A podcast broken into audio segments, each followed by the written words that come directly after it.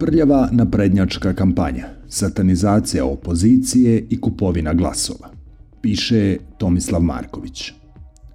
Izbori se približavaju, kampanja se zahuktava, a naprednjački režim bavi se uglavnom onim za što se tokom godina izverzirao, blati i satanizuje političke protivnike.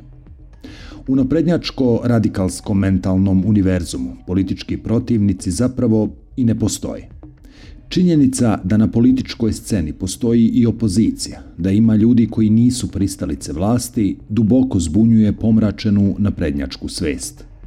Oni to doživljavaju kao grešku u sistemu koju još uvek nisu u stanju da isprave, iz prostog razloga što imaju nesreću da vladaju zemljom na evropskom tlu. Da ih je Bog pogledao pa im dodelio državu u nekom drugom delu sveta gde je demokratija strana reč – a zatiranje disidenata narodni običaj, osjećali bi se kao svoji na svom, u prirodnom okruženju. Zato režimlije opozicione političare ne tretiraju kao neistomišljenike, protivnike i legitimne učesnike u političkom životu, već kao narodne neprijatelje, demonsku pretnju i đavolji nakot koji bi najbolje bilo hiruškim putem odstraniti iz društva, poput kakvog malignog tkiva. Kad bi se naprednjaci pitali, nikakve opozicije ne bi ni bilo. Postojala bi samo jedna partija i jedan vođa, koji bi imali apsolutnu vlast. Takav totalitarni pogled na svet vidljiv je u režimskim medijima koji opozicionare redovno čašćavaju pogrdama tipa narkoman, plaćenik, ponavljač, lolek i bolek, tajkunski dunster, nasilnik, izdajnik, lopov, cirkuzant, karikatura – zla deca, besna skupina, štetočine, lažovi, saradnici stranih agentura. Tokom aktuelne predizborne kampanje naprednjaci su razvili čitav niz metoda za difamaciju opozicije. Pored svakodnevne verbalne paljbe i svih medijskih oružja, pri ruci su im i neka druga sredstva. Krenuli su na teren, pa su građanima ubacivali letke u poštanske sandučiće, koji predstavljaju neku vrstu poternice. Tu je poslanik demokratske stranke označen kao Srđan Milivojević Svinjar, a na teret mu se stavlja što je bio jedan od osnivača Otpora, građanske organizacije koja se krajem 90-ih borila protiv zlikovačkog režima Slobodana Miloševića. Potom slede uobičajene uvrede i podmetanja, zaključno sa paranormalnom konstatacijom da je dotični gospodin 1999. godine postavljao lokatore kako bi pomagao NATO paktu u bombardovanju Srbije. Na kraju zaključuju da Milivojević i danas radi u režiji stranih agentura. Aleksandra Vučića i njegove pajtaše očigledno drma nostalgija za mladošću, za vremenom kada su građani strahovali od bombi, a tadašnji ministar informisanja se useljavao u luksuzni stan dobijen od države i držao medije u strahu i trepetu, surovo cenzurišući najmanje tragove istinitog izveštavanja o ratu. Tako su se valjda i dosetili tih nesrećnih lokatora, još jednog izmaštanog rekvizita ratne propagande Slobodana Miloševića.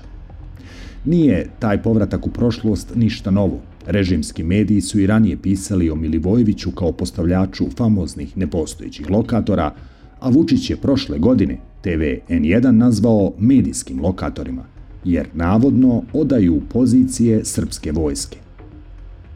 Ne sme novinar da kaže kako je video šest haubica na putu ka Kosovu. To je vojna tajna. Lokatorsku temu potegao je pre par godina i pomahnitali Aleksandar Vulin, u to vreme ministar unutrašnjih poslova.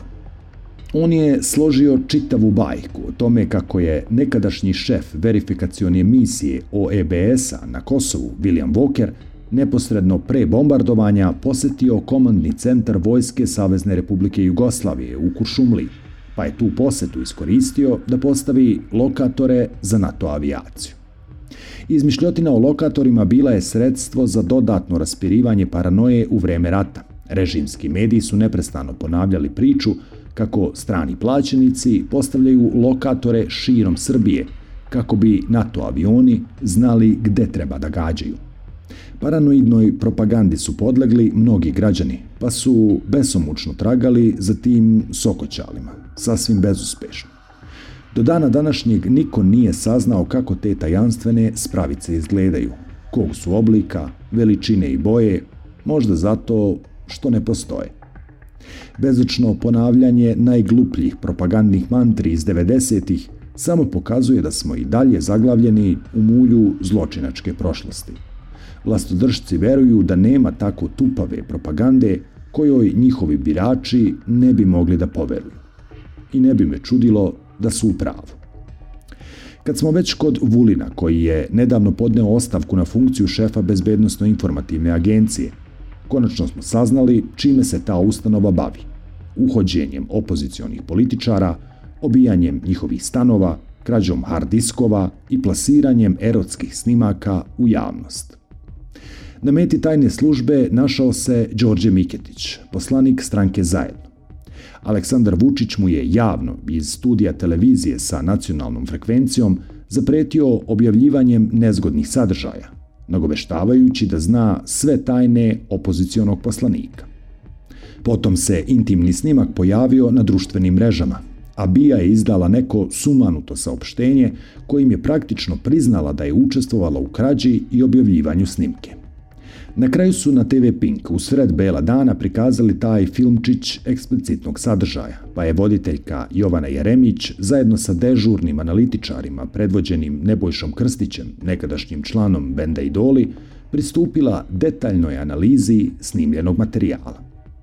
Nakon što je skandal izbio u javnost, Miketić je priznao da je snimak autentičan i povukao se iz predizborne kampanje. Ovaj slučaj je pokazao da se BIA uopšte ne bavi zaštitom bezbednosti građana Srbije, već da se nalazi u službi jednog čoveka, predsednika Vučića, i da služi samo njegovim partikularnim interesima. Za to vreme na severu Vojvodine traju oružani obračuni bandi koje krijumčare izbeglice. Građani ne smeju da izađu na ulicu, da ih ne bi pogodio neki zalutali metak, a BIA ne reaguje. Razumljivo je i zašto. Bave se ljudi prešnim poslovima, kao što je potraga za inkriminišućim snimcima opozicionih poslanika. Naprednjačka banda se toliko razularila da udara na sve strane. Nije neophodno da čovek bude stranački aktivan da bi bio podvrgnut uobičajenom tretmanu satkanom od uvreda i pretnji. Takvom tretmanu bio je izložen Dušan Čavić, legendarni koautor emisija Ciklotroni Marka Žvaka, aktivista koji se bori za zaštitu Savskog nasipa. Čavić se pojavio na konferenciji za štampu Aleksandra Šapića, gradonačelnika Beograda, koji ponovo cilja na tu funkciju. Postavio mu je nekoliko nezgodnih pitanja, a Šapića je posebno iznerviralo sledeće. Gde ste pred ribnikarom? Da se poklonite senima mrtve dece. Gradonačelnika je obuzeo bes, zaboravio je da ga snimaju kamere – pa se svom silinom obrušio na građanina nepokornog. Slušaj me sad, dripčino jedna, slušaj me sad, dripčino jedna, ušao sam u svaku školu, samo se nisam slikao, dripčino, pa nisam se slikao magarče jedan nevaspitani, urlao je Šapić. Podsećanja radi, gradonačelnik se u vreme masovnog ubistva u osnovnoj školi nalazio u inostranstvu i nije imao nameru da se vraća zbog takvih sitnica. Nakon drugog masovnog ubistva u Maloj Duboni i Orašju, ipak je došao u Beograd, ali se nije usudio da ode do osnovne škole Vladislav Ribnikar i oda poštu poginuloj deci. Umesto toga napravio je neki improvizirani prostor za paljenje sveća ispred Skupštine grada, koji je trebalo da služi u komemorativne svrhe, samo što se, osim njega i njegovih saradnika, tu niko od građana nije pojavio. Svi su išli do škole, da se poklone senima mrtvih. Nastavio je gradonačelnik u sličnom tonu još neko vreme, ponavljajući kao pokvarena ploča, dripčino, magarče. Doduše, Čavić mu je postavio još par škakljivih pitanja, pa nije ni čudo što se bivši vaterpolista totalno razjario. Između ostalog, teško ga je pogodilo pitanje kako je uspeo da legalizuje svoju bespravno sagrađenu kuću na Novom Beogradu i kakav to primer daje ostalim građanima Srbije – Sreća da ga Čavić nije pitao otkud mu luksuzna vila u Trstu. Mogla je i krv da padne. Dok prvi partijski i medijski ešaloni satanizuju političke protivnike, vređaju, prete, psuju i otkrivaju inkriminišuće sadržaje, Pozadnici se bave drugim aspektima kampanje. Propaganda radi posao, ali samo donekle. Nisu građani baš toliko sišli suma da većinski poveruju Vučićevim lažima. Zato naprednjačka mašinerija pribegava malo radikalnijim sredstvima kao što su pritisci, ucene i pretnje otkazima. A ako baš ništa ne pomogne, tu je stara, dobra kupovina glasova. Novinarka Centra za istraživačko novinarstvo Ivana Milosavljević uspjela je da se infiltrira u call centar Srpske napredne stranke, odakle uposlenici pozivaju građane i obezbeđuju sigurne glasove. Milosavljević je uspjela da snimi razgovor sa šeficom koja joj je objasnila da je za radu u call centru neophodno da na dan izbora 17. decembra ode na glasačko mesto, zaokruži Srpsku naprednu stranku, fotografiše listić i njoj pošalje fotografiju. Potom može da dođe na posao. Dnevnica za taj dan je veća nego inače. Iznosi 9000 dinara. Nešto manje od 80 evra.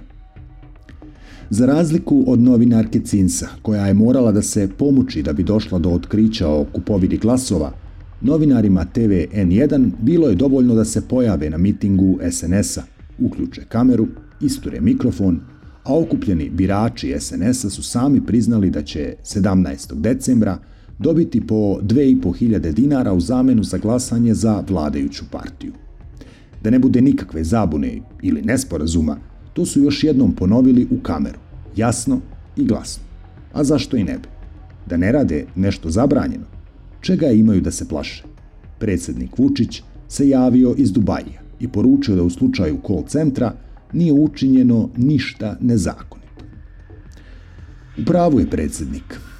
On najbolje zna da je stvorio sistem u kojem ništa nije kažnjivo. Ni kupovina glasova, ni korupcija, ni krađa, ni zloupotreba moći, ni kršenje ustava, ni saradnja sa kriminalnim grupama, ni pravljenje najveće plantaže marihuane u Evropi, ni klevetanje opozicije, ni pretnja političkim protivnicima, ni uništavanje državnih ustanova, ni premlaćivanje opozicionara, pod uslovom da je počinilac deo naprednjačke mašinerije. Članska karta SNS je ulaznica u povlašćeno društvance koje stoji visoko iznad zakona. Ili, što bi rekao njihov daleki predšasnik Baja Pašić, zakoni su za protivnici.